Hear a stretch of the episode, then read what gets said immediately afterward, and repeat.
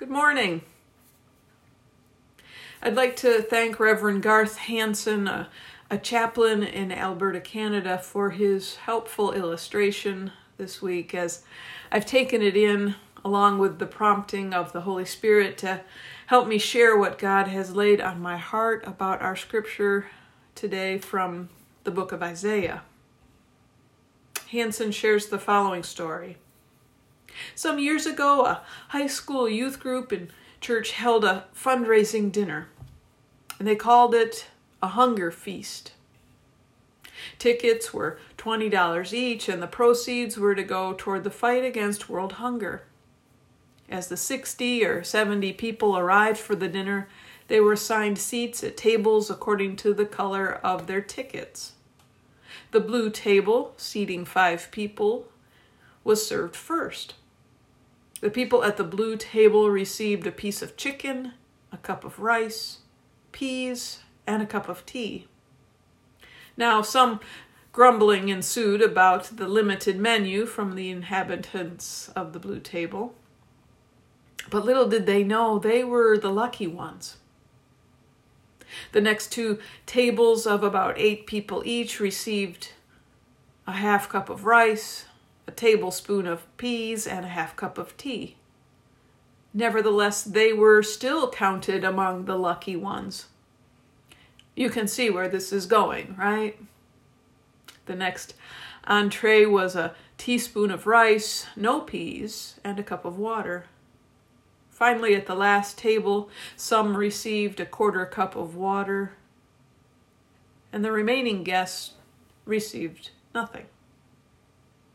Then several of the young people spoke about world hunger and how the evening's hunger feast represented the various degrees of hunger and poverty in the world. I can tell you the majority of the people were not happy diners. But a few got the point and supported the young people and their feast. One couple was very touched and ended up contributing $100 to the project above the amount of tickets that they had already purchased. Another couple left the feast before it was over. And they left the church as well. The church council was tied up for three months discussing the ethics and method of the project. The youth group was commended for its enthusiasm and intent, but cautioned that the end does not justify the means. The youth director was called on the carpet and told by the council president it just wasn't right that some people didn't get anything to eat. He was one that happened to have gotten only water. And the youth director's response was, I agree, sir. And it also is not right that thousands of children will face tomorrow and the rest of their tomorrows until they die without anything to eat. Like the unpleasant surprise in this church event story which underscores the lack of justice in the world. The scripture lesson from Isaiah today also presents an unpleasant surprise.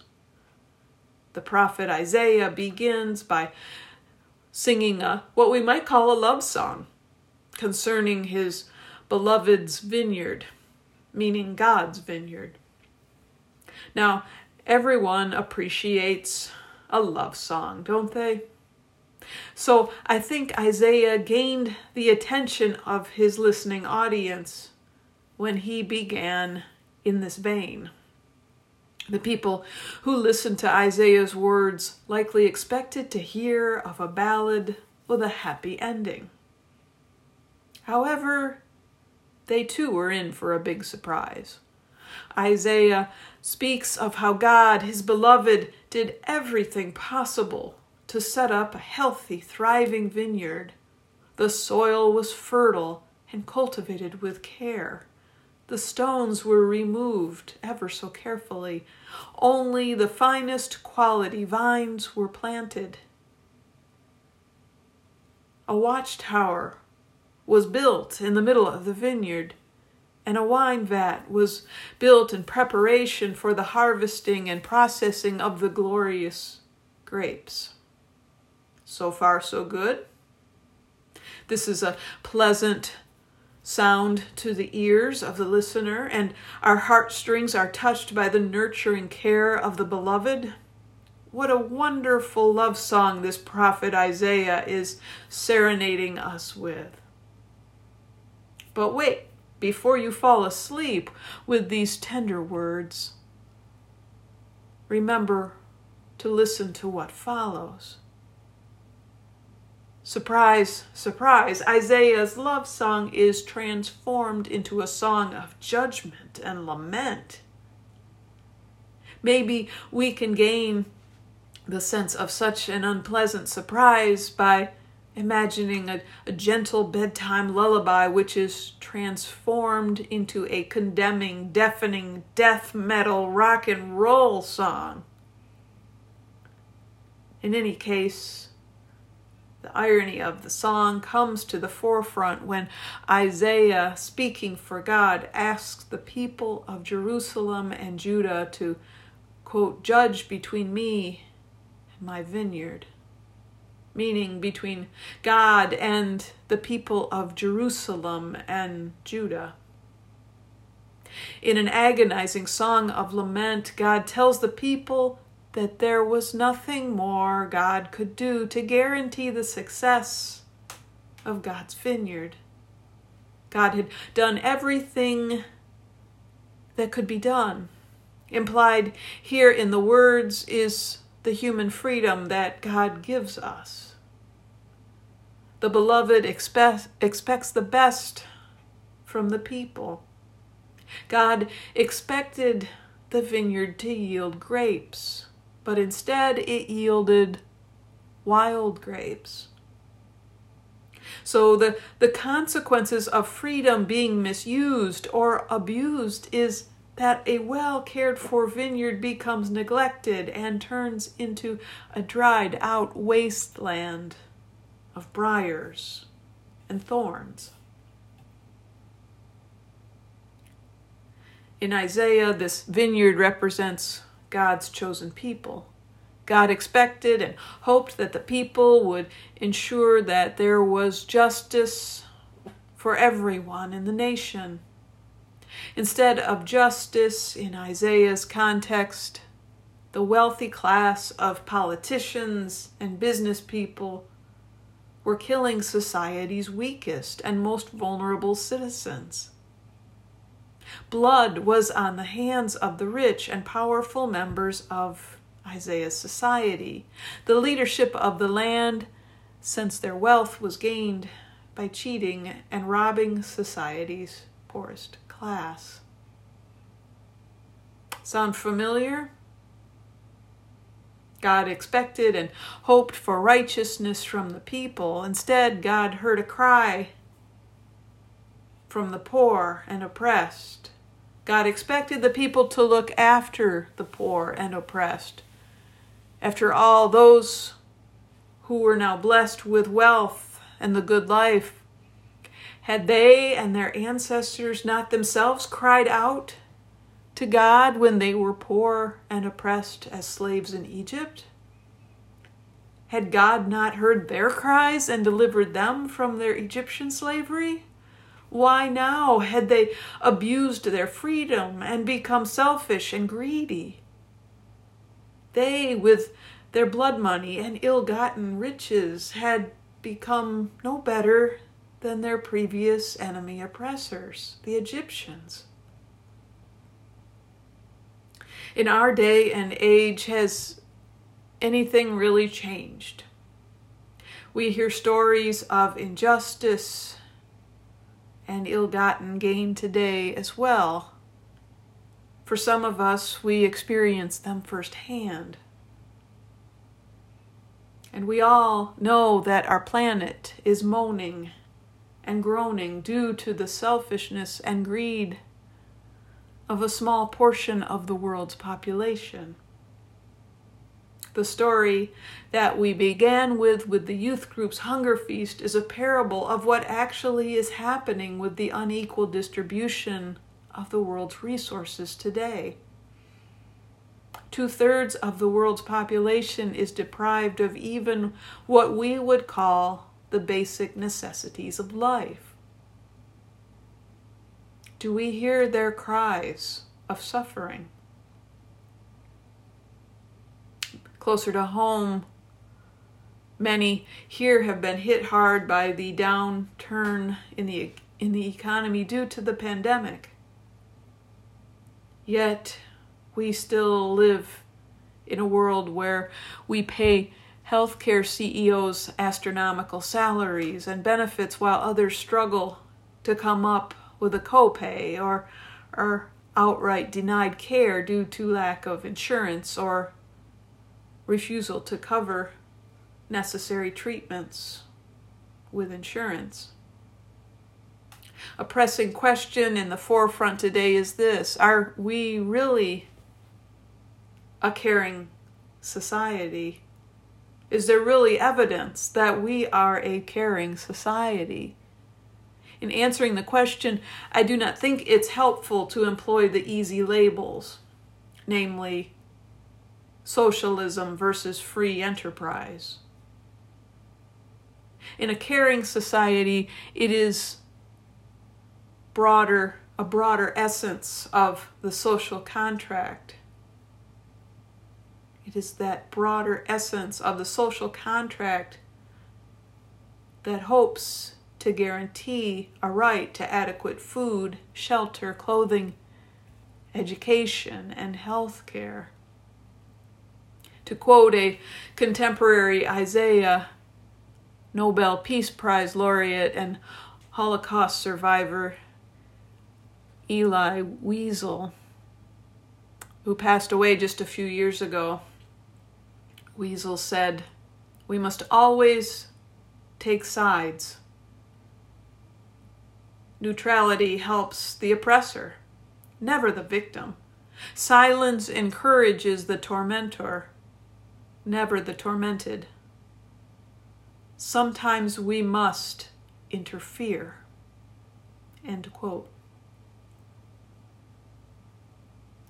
We know that human rights are being violated on every continent. More people are oppressed than free this day. How can we not be sensitive to their plight? Suffering present anywhere concerns people everywhere. There is so much to be done.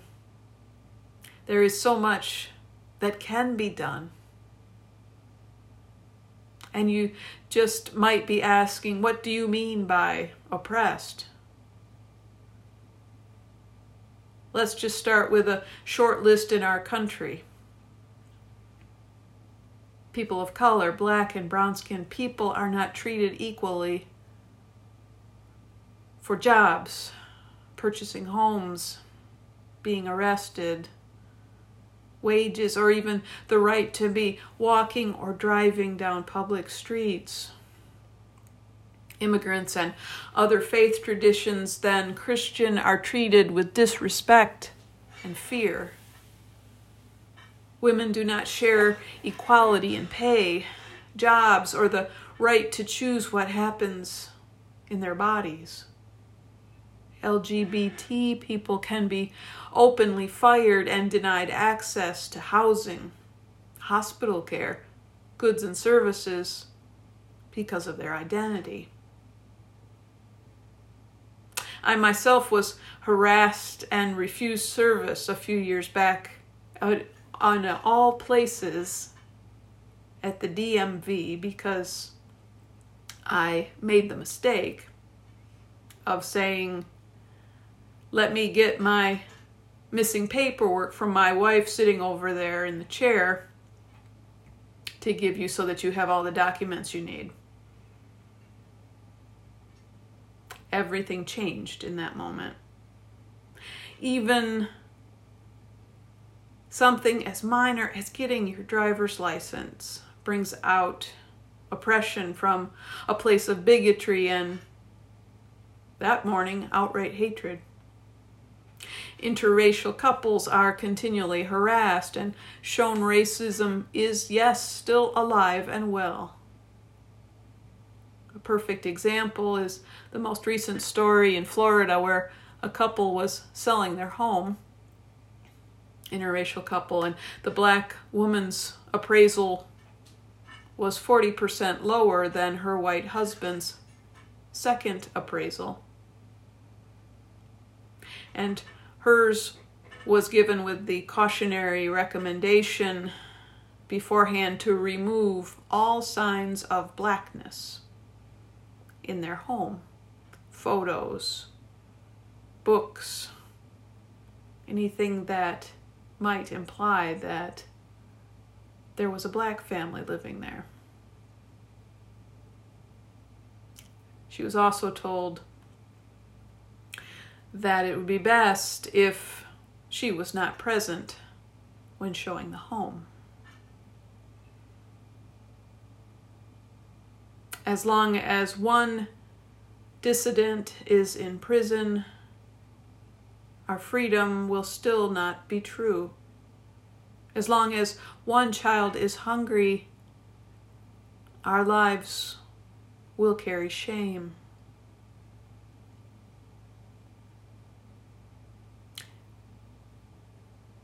Remember that what all these victims need, above all, is to know that they are not alone, that we are not forgetting them or dismissing them, that when their voices are stifled, we will lend them ours, that while their freedom depends on ours, the quality of our freedom depends on theirs.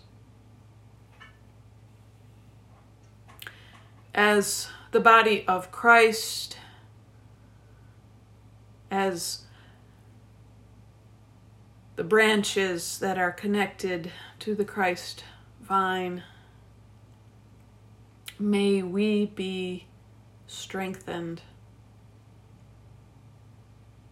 and know that that vine equips us to new and renewed life when we stay connected to it.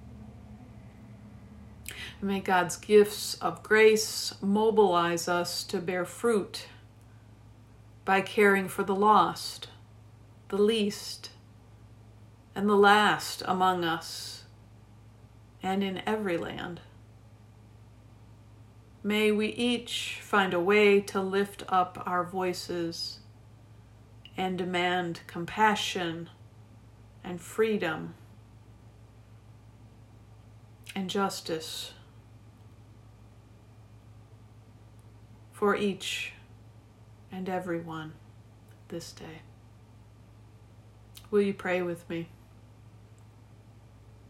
God of grace, Help us to feed the hungry,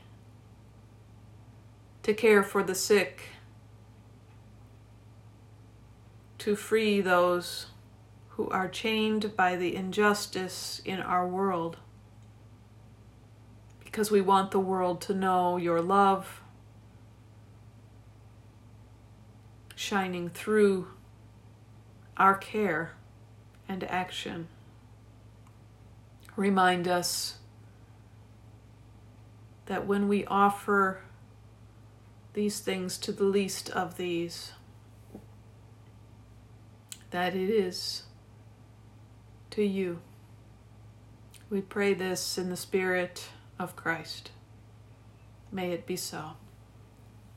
Amen.